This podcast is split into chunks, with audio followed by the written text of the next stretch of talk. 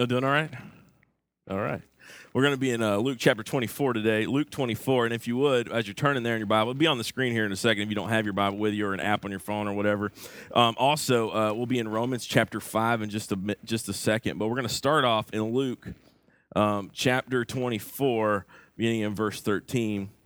And as we do that, um, we have been in a series for actually longer than we had even talked about um, when the elders got together and we were talking about laying out the storyline of the Bible to help us all understand it better.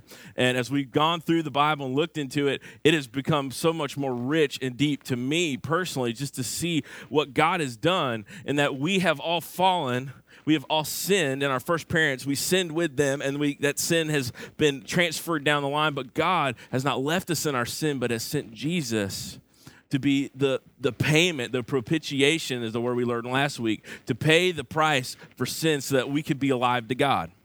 And that's just an amazing, amazing story. And we're picking up here at kind of the this is a this is a turning point. We've talked about creation, we talked about fall, we talked about redemption, and then we get to this day and we're kind of wrapping some things up.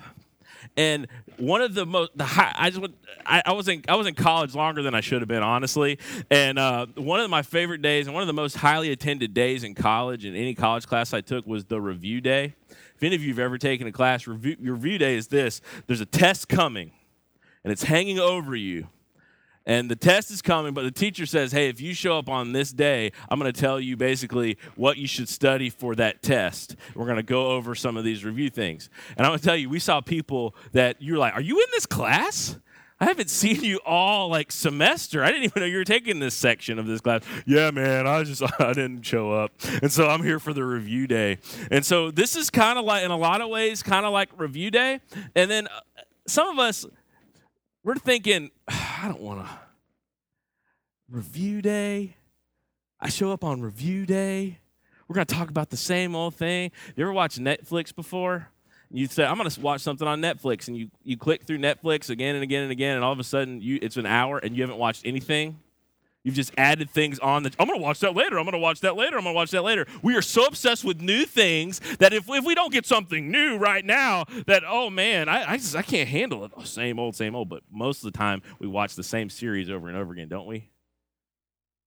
We got something weird going on in our brains, don't we? It just seems like that, that we are constantly looking for something new, but we are constantly intrigued by what's old get to this place right here. We're going to review in a lot of ways because of what what the, what God has done in redemption, what He has done through Christ, and then we are going to wrap up this section of redemption of Jesus' finished work on our behalf and look at what it does later on. So you came to a good day. You came to review day. So you showed up on the right day so you can pass the test. All right. There will be a test. We're handing them out afterwards. They're Scantron, so I hope you brought a number two pencil. Just kidding. That's not happening. So if you would, Luke 24. Somebody got really scared. I was like, test? Really? You know, do you know how much sweat we would see if we like actually brought out tests? That would be awesome. We won't do that, right? We don't have it in the budget this year. All right, next year maybe. Luke 24, verse 13 says this That very day, two of them were going to a village named Emmaus and about it was about seven miles from Jerusalem. Little context: Jesus has been crucified as a criminal. He had been tried wrongly, convicted wrongly, crucified wrongly, but in his death, he has broken the power of sin, and he has bore the wrath he bore the wrath of God. And so now we pick up this situation. There has been a resurrection that's happened and there's some guys walking and they're talking, okay? They're on the road to this town called Emmaus, which is about 7 miles from Jerusalem and they were they were talking with each other about all these things that had happened. And while they were talking and discussing together, Jesus himself drew near and went with them but their eyes were kept from recognizing him. If you have, if, if you got your own Bible, you got an app that has a highlighter thing, notice that.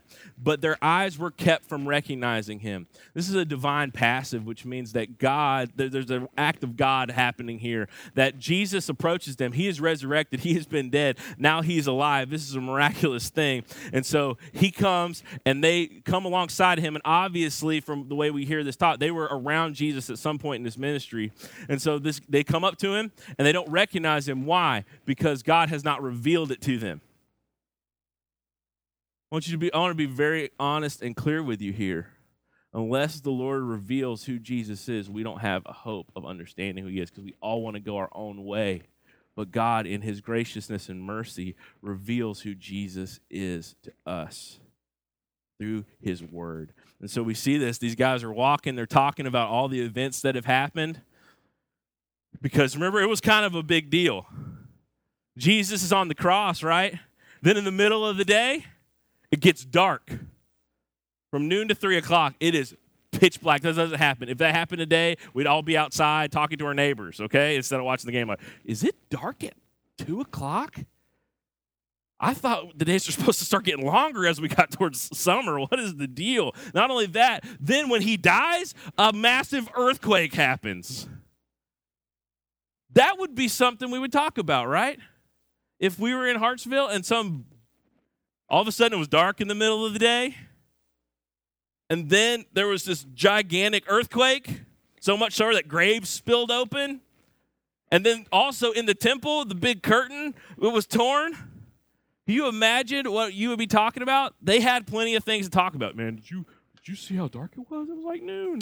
What is the deal with that? And you see, they were crucifying Jesus, and they when they welcomed him in earlier in the week, they were waving palm branches and saying, He's the Christ. And then the next thing you know, the whole crowd's like, Crucify him. And they crucify him. And then it gets dark. And then there's this earthquake. And they bury him. It was quite a week for these guys in Jerusalem. So the idea they're talking about this is not understated. It is absolutely, they're talking about this. Jesus approaches them. God keeps there's a divine work of God here where they don't see and understand who Jesus is. In verse 17, it picks up, and he said to them, What's this conversation you were holding with each other as you walk? as if he didn't know. And they stood still looking, and they said, Then one of them, named Cleopas, notice this too. One guy gets a name, the other guy is nameless. Just, it would be cool to be the nameless guy in the Bible, right? So then one of them, named Cleopas, answered, Are you the only visitor to Jerusalem who does not know the things that have happened there in these days? Where were you, man? Were you under a rock? What's the deal? This is like it's kind of appropriate that we're that we're here on Super Bowl Sunday because even those of you who care nothing about the game will probably know who won the game. And at this point now, you probably even know who's in the game. Even if you don't know everybody, you kind of like, oh, I know a little bit of something about that, okay? Because it was this big dealing. And this guy, the Cleopas, Jesus said, hey, what you guys talking about? And he's like, hey, like a big thing just happened. You don't know? And so Jesus obviously knows. He's just he's just wanting to talk to these guys. And so in verse 19, he said, What things? And they said to him concerning Jesus of Nazareth, a man who was a pro- who was a prophet, mighty indeed in the word before God and the people. In verse 20 it says, And how our chief priests and our rulers delivered him up to be condemned to death and crucified him. But we had hoped that he was the one who would redeem Israel. This idea of redemption, we've talked about it several times. It's we were under bondage. Kind of like what happened to the Israelites when we look back at the Exodus story. They're under control, under bondage. Sin has has brought all this on, and and he, we thought they, these guys are just a little bit disappointed because they thought Jesus was the one that was going to break the bonds of Israel and free them from their captors. And he was, but they just misunderstood it. And so they said, But we had hoped that he was the one to redeem Israel. Yes, and besides all this, it is now the third day since these things have happened. No, going on further, it says this in verse 22. Moreover, some of our some of the women of our company amazed us. They were at the tomb early in the morning, and when they did not find his body, they came back saying that they had even seen a vision of angels who said that he was alive. That's a lot of stuff to talk about. The game today, no matter if Peyton wins or Cam wins, it's going to be bigger than this because a dude was dead and now he's alive.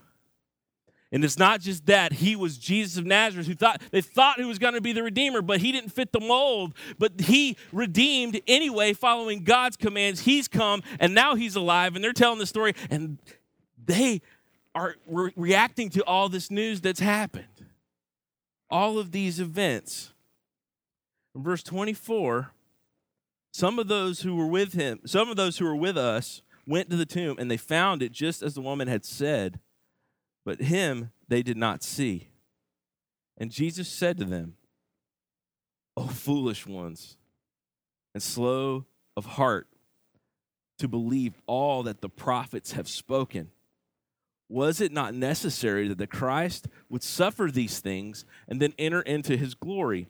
And beginning with Moses and all the prophets, he interpreted to them all the scriptures and, and all the scriptures the things concerning himself. These guys are walking. Jesus approaches. They're absolutely bewildered. They're talking about all the events that have happened, but they do not yet see how everything connects, especially with the Old Testament. And Jesus comes up and he says, Really? You don't understand this? Oh, you, you foolish ones, and slow of heart to believe all that the prophets have spoken. Now, I don't know if they were offended or not because you just have this guy, you don't know who he is. He just approaches you guys, hey, what's going on? You tell him, and he's like, are you stupid? Very interesting. And he says, Oh, you foolish ones, slow to heart to believe all the prophets, but have you not read? This is what is happening. And so then Jesus is about to break into the best Bible study ever, okay? Because it's led by Jesus about Jesus, okay? Don't you wish you were a fly on that wall? And so we come up in verse 26, it says, It was was it not necessary that the Christ should suffer these things and enter into his glory? We talked about that. It was necessary because there is no way for sin to be paid for unless God did it on our behalf. See, we as humans sinned. Jesus came as a human to be our substitute. In every way, which we talked about previously, in every way which we failed, Jesus was obedient. So, therefore, he was the perfect sacrifice, so that he was spotless and blameless. He could be that Lamb of God that's been talked about. He is the Lamb of God who could take away sins not only that, he was the substitute. Man committed the sin, therefore, a man had to die for those things to take place. So he came, lived a perfect life as the God man, bearing the wrath of God. And so it was necessary that the Christ would come and had to come and die. And he showed it from the Old Testament. That is what our attempt has been through this series. And so we get to verse 27, and beginning with Moses and all of the prophets. Moses wrote, wrote, the first five books, and so of the Bible, just Exodus, Leviticus, Numbers, Deuteronomy, and so well, oh, there you go. Got those out pretty quick. I always get worried about Deuteronomy. That always hangs me up when I try to say it real quick. And beginning with Moses and, and all the prophets, he interpreted to them all of the scriptures, the things concerning himself. Here's been our here's been our mode as we've gone through this series. We believe, and we have said this several time and time again, that the whole Bible is pointing to Jesus. Jesus himself, at this point, tells us that we were on the right track while we were doing that. That make sense? He says, he, in this Bible study, while he's walking with these two guys who were clueless about what was going on, he said, Let me help you. And here, every part of the scripture, from Genesis to right now, and is pointing to me and the fact that I had to suffer and it was necessary for me to suffer so that people could come to faith and be made right with God and live to God and to know God. All of the scriptures are pointing to me. Now, we have walked through this, and let's go back to our first parents, and we're going to just go over to Romans 5 for just a second. I want you to think about this. The story of the Bible starts with God being the creator. One of the great lines of any book, of any time, in any history is In the beginning, God created the heavens and the earth. What a great opening line. It was unparalleled. God, self existent, always existent, eternal. He speaks, and the world is created. And not we looked at the story of, of creation that God gave man good things.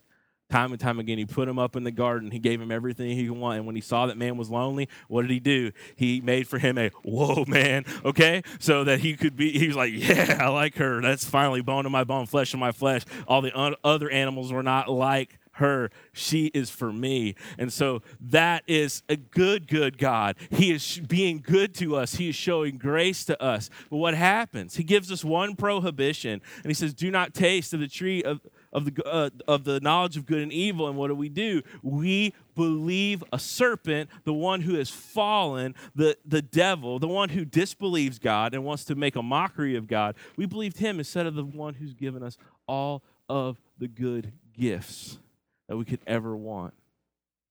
And only one rule. And we disobey. And what happens when we disobey? Shame enters in. If you remember the story, what do they do? They realize that they were naked and they were ashamed. And so you know what they did? They were like, hey, um, we should probably cover ourselves up. Let's go get some uh, fig leaves, okay? And let's put them in strategic areas. And then they tried to hide from God like that was going to work. And he said, Hey, where are you guys? Not that God didn't know, but he was giving them the chance to come clean. And so what do they do? They come and they try to blame other people. Adam blames the woman, the woman blames the serpent, and they stand condemned and they get kicked out of the garden. But God, in his goodness, what does he do? He says, Eve, from you will come the one who will crush the serpent's head and his heel will get bruised. But through him, through this line, is going to come the one who is going to take away sin. In, in the book of Romans, which really uh, uh unpacks, the Apostle Paul really uh, uh, just tells us about God's salvation. We get to Romans chapter 5, and in verse 12, it says something like this It says, Therefore, just as sin came in the world through one man, namely Adam, which we're talking about, and death through sin, and so death spread to all men because all sinned. De- sin and death are like a disease. Through one man it came into the world, and it has spread to every man since then because we are underneath Adam because we're human beings. Underneath by that, what I mean by that is we're his descendants. And so it goes on in verse 13, for it says this, for indeed, or the Romans chapter 5, for indeed, for sin indeed was in the world before the law was given, but sin is not counted where there is no law. Remember, the law didn't come till Moses on Mount Sinai. So before then, there was still there was no law, but there was still sin in verse 14. And yet death reigned from Adam to Moses, even over those whose sinning was not like the transgression of Adam, who was, this is this is a very important world, a word, who was a type of the one who was to come. A type. Think about this. How many of you have ever um, ever played uh, one of the, uh, a team sport, uh, maybe in PE when you're back when, back in the day? Uh, but you had what did you do to get the teams? Usually, somebody appointed captains, right? You follow me? Have you ever? I've never seen that. What are you talking about? They get, we don't do that in Charleston County. Okay, they appoint captains, all right? And well, you have one captain over here and one captain over here. What would happen? I picked that kid, and I picked that kid, and I picked that kid. And when who this you know team A, they would pick. I'd pick Tom. Okay, Tom would come over. Okay, team B, I'd pick John Ayers, and they'd come over. Okay, and man, we're getting this would be a good game right here. Okay, play basketball. We got two centers we could throw it into. Okay. Some of you who do not like sports checked out on that. I don't know what he's talking about. Center. I didn't say center. I said center. Just wanted to be clear. We get to this, and so these guys would pick teams. And so think of it that way as a type that you're either under this team or that team. And so what happened is all human beings, because of Adam and his sin, have been affected by sin. And sin and death entered the world through Adam, both physical and spiritual death. And every one of us are underneath that team captain or that type. Every one of us has sinned and fallen short of the glory of God. We've all gone our own way. We have all gone astray from God. And because of that, because we are sinners both by our nature and by who by our own decisions, we are underneath the condemnation and wrath of God and rightfully deserved. This wrath is not like when we get angry, like it's the, it's not irrational and with blurts and with with just had enough and like, hey, you know, you know what I'm talking about? You know what I'm talking about because you've probably been in that situation. It's like somebody tapping you on the shoulder for an hour and I'll finally go, what? That is not how God's anger is. His anger is perfect, it's holy, it's just, it's long suffering, and it is it is commensurate to the crime. And for our disobeying and our rebellion against God, it is eternal death and punishment in hell, experiencing the wrath of God. And every person who is under Adam has experienced that. And because of that, this world is a mess. Right? You don't believe me? Think about this injustice. A man who exposed the fact that Planned Parenthood was selling baby parts, organs, and skin, and other things when that is exposed that these people are trafficking in human organs, you know what happens? The grand jury doesn't indict Planned Parenthood for trafficking human body parts, they indict the person who exposed it. Sin has is, is run amok. It's insane. Go even further. Think about the unchecked, seemingly unchecked sin that's going on in the Middle East with ISIS and the decapitation of Christians and other Muslims who do not exactly agree with ISIS. This world, just turn on the news and you will see some of the sickest things you ever want to imagine. Go talk to a social worker and see what kids at our high schools, our middle schools, and our elementary schools are having to deal with because their parents have are under the curse and under the type, under the team captain of Adam. Sin and death is ruling. But there was a conqueror, and his name is Jesus. And he rose after he paid the penalty for sin. And because of that, there Adam is a type, but Christ is also a type. And in his coming, he bore the wrath of God for sin and he, in his resurrection, showed that God accepted the sacrifice on his behalf. It's kind of like the receipt at the end of a transaction, show that it's paid. He got up, the supernatural thing that happens. Most of us, when we go to a funeral, we don't expect it to have a happy ending, right?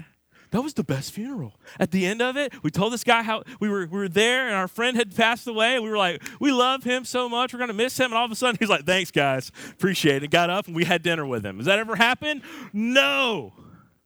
And if it did, that would be really crazy and frightening and you would make the news, okay? No, this is a this is something that is a supernatural act where Jesus gets up. This is what these guys on the road to Emmaus were talking about. That that he's alive. And so we got these two team captains, right? Romans 5 talks about that. The team captain here, all of us are under him unless we come and we're under Christ. And so it goes on in Romans 5 to say this, and I have this on the screen here for you in verse 18. Therefore, as one trespass, as Adam's trespass, led to the condemnation of all men, just as Adam and his sin led all of us underneath on his team, led all of us towards condemnation, which means judgment for sin. So, one act of righteousness, Jesus' act of righteousness, his perfect life and death on our behalf, leads to the justification and life for all men which means this that in Adam all died and are subject to the judgment of God, rightfully delivered for our rebellion against God. However, in Christ, his one righteous act, where he lived a perfect life, died a sinless death, fully entrusting himself to God, and he rose in his righteous act, all men can have life through faith in Jesus. In verse 19, it says it again. For as by the one man's disobedient disobedience, Adam's the many were made sinners. Just as because of Adam, all of us are sinners. We follow in his footsteps. We, we inherit his sin, and we sin by choice as well. Verse 19, it says this So by the one man's obedience, the many will be made righteous. Just as in Adam, all became sinners, just as in Christ, if you come to Christ, you will no longer be a sinner, but you will be made right with God. Now, I want you to read this because uh, I want to read this again, but I'm going to change a few things. I'm going to just read it straight out, but I'm going to, instead of saying the one who trespasses, the one who is righteous, I'm going to put in Adam's name and I'm going to put in Jesus' name. And so we got this idea of being on two teams. You following me? Sometimes in Romans, that Paul uses a lot of pronouns, and it can get a little bit confusing. So I want to help you by putting a definite uh, idea here. So look in verse 18. I want to read it to you again. We'll have it on the screen, but I want to replace the one with the per, the particular name he's talking about. And as Adam's trespass led to the condemnation of all men, so Jesus' one act of righteousness leads to justification and life for all men. For as by Adam's disobedience the many were made sinners, so by Jesus' obedience the many are made righteous. And then it goes on to say, now the law came to increase the trespasses. The law of God just shows us that we are sinners. But where sin increased, grace abounded all the more, so that as sin reigned in, reigned in death, grace also might reign through the righteousness leading to eternal life through Christ Jesus our Lord. If every person is under Adam's team, is on Adam's team, unless by faith and by the revelation of God, they move from death to life and being on Jesus' team. And through his one act of obedience, which is accepted by God and evidenced by the resurrection, sin and death are done because he paid it and we are alive to God and we have eternal life. And though we taste just like Jesus said to to uh, in the situation with Lazarus he says though a man die yet shall he live. Because Jesus is the resurrection and the life so this is the story God created everything that was good. We all fell. We were on Adam's team. We all fell by nature and his inherited sin and by choice. But in Christ, who all the Old Testament was pointing to, we have redemption of our sins. We have been bought back. We have a life ahead. We have eternal life. Our sins have been forgiven. The condemnation has been paid for by Jesus. He bore the judgment for us so that we can know the life. It is an amazing promise. And so that is the Bible study plus infinity that Jesus has given to these guys on the road to Emmaus, which we're going to go back to in Luke 24. And so we get here. They're walking, Jesus is blowing their minds. And we get in verse 28. And so they drew near to the village to which they were going. And he acts as if he was going a little bit farther. These guys are walking. The two the two guys welcome this other guest that they don't know who's been explaining the scriptures to them and explaining why Jesus had to suffer and they get to this place and and Jesus is going to keep walking and they said what in verse 26 but they urged him strongly hey hey hey hey stay with us it's towards the evening it's getting late and the day is now spent why don't you just come and let's go eat together. Let's let's let's stay together. Let's let's hang out. We don't know where these guys were going. We don't know if it was like some you know first century hotel. I don't know what that would be like. Okay, I mean maybe the Hampton. I don't know. We don't know if it was somebody's house. We don't know the situation. But they say, hey, come on in and let's eat. And so he says, and so he went to stay with them. Verse 30. And he was at the table with them. And if you follow Luke's gospel, Jesus is at the table like all the time uh, with, with people. It's very interesting. And so in verse 30, it says, When he was at the table with them, he took bread and blessed it and broke it and gave it to them. Now, that reminds you of anything? Where was the last time that he was at a table with someone and he blessed the bread and broke it? Now, they're just eating a regular meal, but this, the way this is worded, is pointing towards the fact that he is saying, Remember my body broken for you? Because then look what happens. And their eyes were opened. Go back in the verses that were before that. Remember? They eyes were veiled for seeing who he was, right? That was a divine thing. It was a divine passive, is what we talk about in the language here. And what we have is God has closed their eyes to seeing who Jesus is. And then through the sacrifice, through the, the teaching of the Word of God, which he's done on the road, telling, showing who Jesus is and what he's supposed to do through the Old Testament. And now through the breaking of the bread, which is meant to remind us and look forward to what Jesus has done in the Lord's Supper. What happens? Verse 31 And their eyes were opened, and they recognized him and then he vanished from their sight. Verse 32 says, And they said to one another, Did not our hearts burn within us while he talked to us on the road, while he opened the scriptures?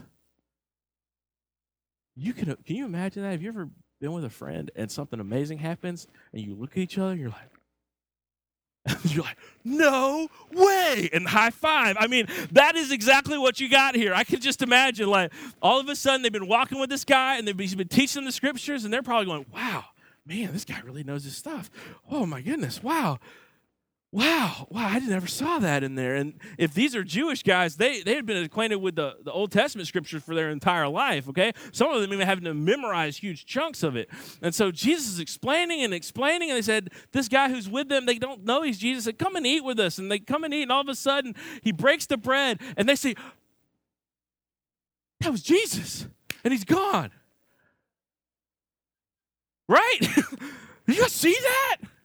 And they said, Man, didn't our hearts just burn within us when he was with us? Now, their reaction and thinking about their reaction leads us to this point. We have talked for just about, I think it's been 19 weeks now, and about what God has done in his creation in the fall and in the way he's bringing redemption through Jesus. We've talked about that again and again and again. And so I want to ask you, what is the reaction that is necessary to this? There are three things. You've got to, it's a Baptist sermon. Okay, I got to give you three points, right? There'll be a poem later. There are three things that I'd like you to think about as a reaction that you should have to this. The first one is surrender. Now, note this Jesus Knowledge of God, knowledge of Jesus Christ, all about God and, and Jesus only can come through the Word of God. Okay? So, what has Jesus done? He is explaining to these guys from the Word of God, the Old Testament, how that's what they had as the word of God at this point. They, he's explaining how Jesus is the fulfillment and he is the one, the Messiah, to come to take away sin. He explains them that to them. And then they see the fulfillment when he breaks the bread. It becomes obvious that Jesus' death on the cross and the subsequent resurrection are what the Bible is pointing to, and that is the way that man can come to know God. It becomes very clear to them, and so their hearts are burning here. Why? Because they heard truth through God's word. And once what probably seemed confusing and muddled has now become clear. And their hearts are burning within them. I want to just talk about that for a second. See, the Word of God being preached and taught, sometimes there seems like there's a fog over it. And you just can't quite understand how the dots connect. And, and even if sometimes you can understand the what the main crux of the, the, biblical story is that Christ died for our sins, you may you may only have intellectual knowledge of that.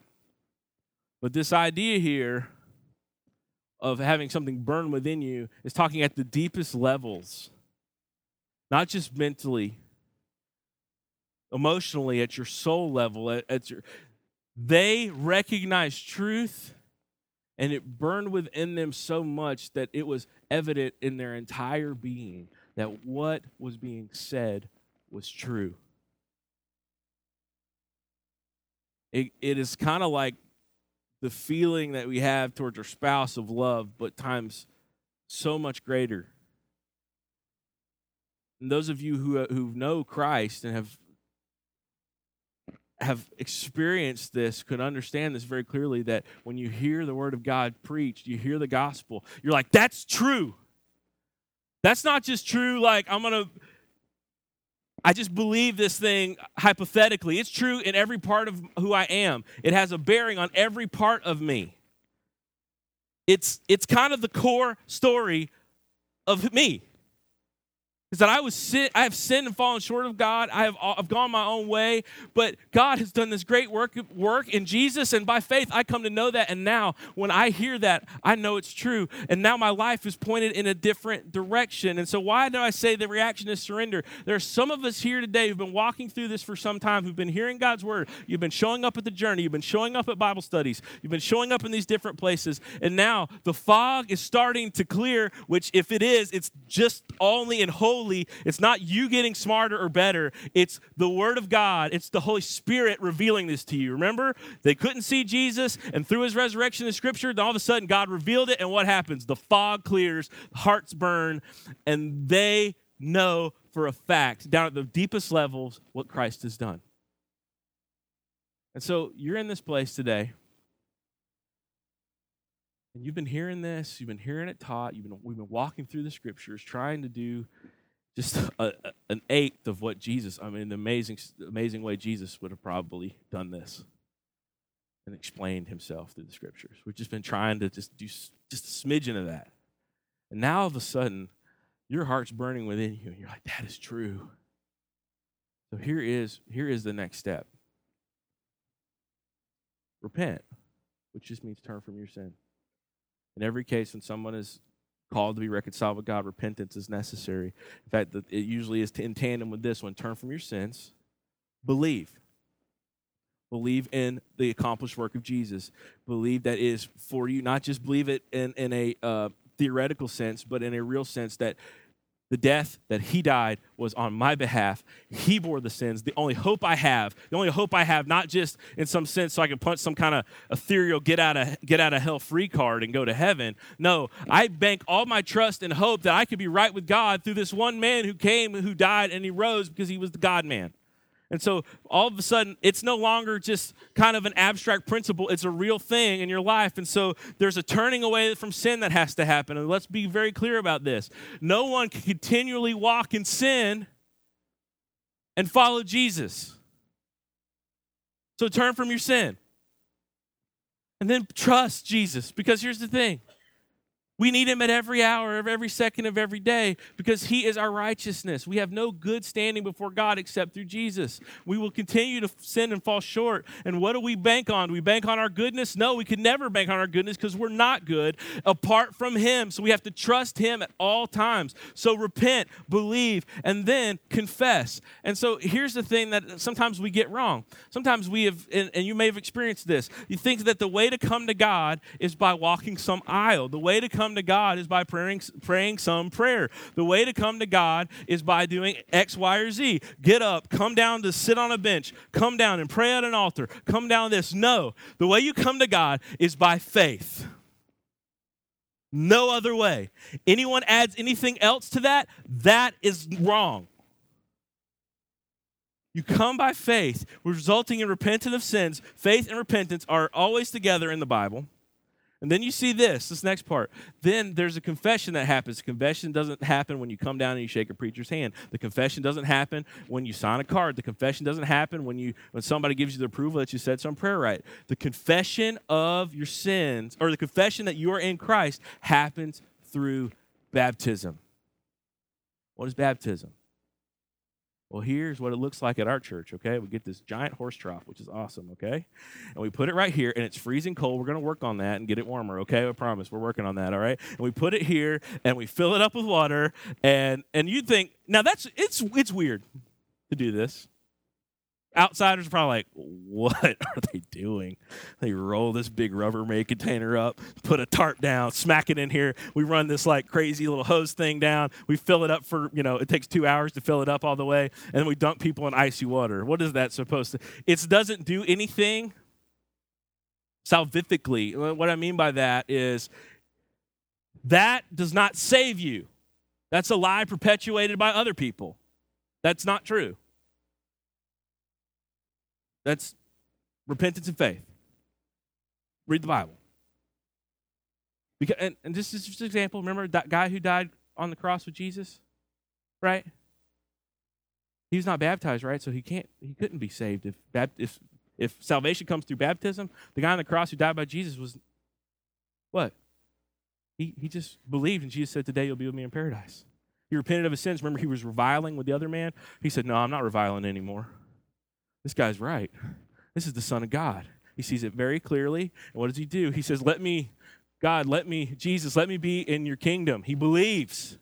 And he says, Today, son, you'll be with me in paradise. There was no other, he didn't have to walk an aisle, he didn't have to sign a card, he didn't have to pray a prayer, he didn't have to get dunked. What did he have to do? I'm belaboring this because this is important. Because we like to tell we like to tell ourselves things, we like to make life easier than it actually is in some ways. We like to make things, we like to make things, um, we like to have like instructions in the sense of do X, Y, and Z and you're okay with God. No, the, this is the instruction believe in Jesus. Trust what he's done. And then follow in baptism. And so we got, remember, I was talking about what we do here. We got this big trough, there's water in it. What do we do? We dunk you. What the word bapti- baptism is a word that means to immerse. Why do we do that? We sim- that is our way of saying the death, burial, and resurrection of Jesus is what I trust for my salvation, and I want everybody here to know it. And it is like I've told this to people getting baptized here. You're preaching your first sermon that I know what Jesus has done, and I, be- I believe. And so there may be some of you here that the cobwebs have cleared and the Holy Spirit has revealed to you that this is the only way to life through Christ. And we invite you to come and express that through baptism. If you'd like to do that, write it down on one of those passport cards. Come see me or one of the elders, Tom, Kevin, or one of our deacons would be glad to talk to you about it. We would be glad to talk to you about about baptism and get that get that going. If you have repented of your sins and trusted Christ, then let's tell everybody about it because that's the way the New Testament does it. So that would be the call here as we see in the cobwebs clear and our hearts burn with surrender. And surrender is because this is going to be a surrender for some of us. Because most of us fear, like Jerry Seinfeld talks about this in, in one of his comedy routines. The number one fear in life is public speaking, and number two is death. And if you ever heard the little routine he does, he says, Most of us would rather be in the casket than giving the eulogy, okay? So, and some of us, the idea of being baptized in front of everybody, and then you're gonna like dunk me in water, and I'm gonna have to come up and do that ugly baptism face. It's like you're blowing water everywhere. Yes, it happens. We're acknowledging it. We're acknowledging the elephant in the room. No one looks good going underneath the, the water. It just doesn't happen. Okay, there's not one of us that comes out like a you know supermodel. Okay, it doesn't happen. It's like all right. There's a lot of that. It is a it's a messy deal. But it is it is a confession of faith. And jesus talks about we not denying him before men. That's one move. The second move the second reaction to god's plan of salvation is this to tell. Look what happens in verse 33 and they rose that same hour and returned to jerusalem. They had just walked seven miles the wrong way and they had just gotten to sit down and eat and guess what? Whoa that was jesus. Let's go. And so they rose that same hour. It's not like let's get some sleep first and get fresh start on our seven mile walk back to jerusalem. We gotta go man now okay? And they rose the same hour and returned to jerusalem and they found the eleven and those who were with them gathered together saying the lord is risen indeed. And he appeared to simon. He's alive and then they told what had happened on the road and how he was known to them, made known to them in the breaking of bread. They go, He's alive, and we have to tell somebody. Here's the other reaction. One reaction was for that person who is who is right now the cobwebs are clearing, and they need to come to faith in Christ and need to express that faith through baptism. Secondly, here is the reaction that's necessary, especially for those of us who have known the power of the resurrection by faith and have trusted Christ. We're no longer in Adam, we're in Jesus. It is simply to go and tell. Now, guilt is a motivator that we could use at this point. Well, if you talk about Disney World and your great time you had there, how much more should you talk about Jesus? Or if you're going to get excited by the Super Bowl, and I'm watching you for the Gatorade things, I saw you guys, okay? If you're going to get excited about the Super Bowl, let's call it a Jesus juke, is what this is. If you're going to get excited about the Super Bowl, you should get way more excited about Jesus. And you should. But you know what we're not going to do? We're not going to take you on a guilt trip because those are usually short trips and don't last very long. What I do want you to know if Jesus has done something in your heart and you have passed from death to life, then tell somebody about it. Now, you may not get to the point where you, at this point in your life, you can explain the gospel completely to somebody or feel comfortable doing that. But you got to start somewhere, right? And so maybe you just need to open your mouth and just brag on what God has done for you. And it will get awkward because it's un- comfortable and unusual, but so is the resurrection. And it is true, and it's alive, and these words of life that we can speak are unbelievable. I was in, uh, I was getting my coffee this morning. I, debated on whether they're telling us, getting my coffee this morning over at Twice Dailies. And I walked up and there's these two guys talking. I'm trying not to listen, but you know, I eavesdrop, okay? So I'm sitting there, confession time. I'm sitting there, got the two cups of coffee, and I'm you know, fixing up. My wife takes like 75 sugars and 8,000 creamers, and I, you know, she she likes creamer with a little bit of coffee in it. I love you. And so I'm sitting there and I'm doing that. And so I, that's important to the story because I'm there for quite a while. And these two guys are talking about the prison, and the one guy's talking about, man, they just need to, they keep moving. So they're going to move some of the worst of the worst of this prison, and they're going to da da da. And the one guy says, we know all know what the problem with everyone is, right? Guy said, what? He said, it's sin. That guy was like, oh, oh, oh. I mean, you tell it. He's like, everybody's sin. That's why this world's so messed up. And I was almost like, hey, preach, brother. Okay. I was keeping it together though, because I didn't want to get I didn't want to get in the middle of that, because I had to get back up here, and I'm like, that guy's doing fine. I'm just gonna keep stirring my coffee. All right? And that's exactly, I mean, can you, can you imagine the next time somebody talks about how bad the world is and you don't talk about, and you start, to, and, and you fail, here's our defaults when you start talking about the world is, well, we need to get new government. Well, we need to buy more guns. Well, we need to make sure them nobody who's foreign ever comes to our country. Blah, blah, blah. Okay, there's good debates that need to happen about all those things. What I am saying is, what inst- instead of saying that and going into all these discussions, you just said, you know what the world needs more than anything else? A church that knows the presence of Jesus and people who love Jesus telling other people about redemption and Jesus. Who are you going to vote for? I don't know. But Jesus is the answer, not a Dem or a GOP guy. It's Jesus. And so we get to this place where you tell, start telling, and you don't necessarily have to be great at it. Just tell, first off, tell your experience about what Jesus has done that you passed from death to life. Finally, notice this how how did Jesus reveal himself in verse 35? How did they how what was the mechanism they used that he used to just kind of unveil their eyes besides the word of God? We see in verse 35. And they told what had happened on the road and how he was known to them through the breaking of bread. Here's the other thing we get to do today. We're going to celebrate the Lord's Supper, which is another way we get to preach the gospel and wait his return. And maybe today, if you have come to faith in Christ and the cobwebs have cleared and you have passed from death to life, you need to come and partake of this for the first time. Because here's the deal the Lord's Supper is just a symbol of what Christ has done. It's only for those who have trusted Christ and have passed from death to, death to life. And so we invite you, if you have come to know Jesus, to partake in this celebration with us today. However, if you do not know Christ, it's not for you. Because this victory that this proclaims has not been yours yet. But the call is to come. Those who are far off in your sin or in Adam, come to Christ. Come to Jesus. He is resurrection and the life. He is the way, the truth, and the life, and no one comes to God except by him. He said it himself. He showed his words to be true through his resurrection.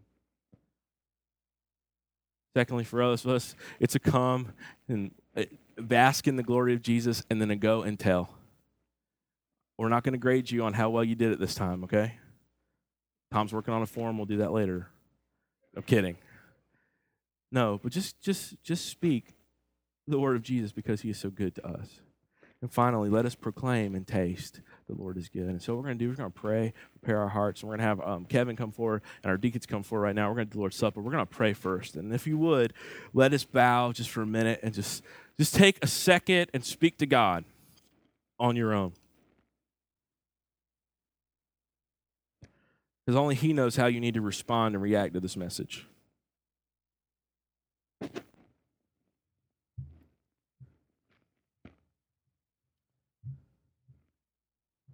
Father, we come.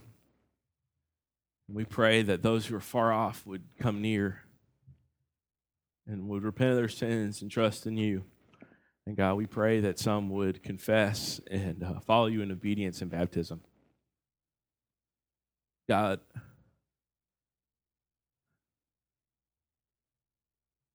we also ask that you would give us boldness and a heart of gratitude and love that would, we would express to someone. And we'll just tell someone this week about your goodness to us, whether it's through ble- the blessings that you've given us or we just talk about Jesus for just a few minutes or whether we get a chance to share the whole gospel. God, burden our hearts and let us joyfully tell about what Jesus has done. And God, as we taste and see and as we experience the Lord's Supper today, God, may this be a celebration that we were dead and now we were alive because you bore the sin on the cross and you were dead and now you're alive and we live in you. God, let us celebrate that through the Lord's Supper. Thank you for our church family, God. Thank you for your word. Thank you for the cross. And thank you for the empty grave. In Jesus' name, amen.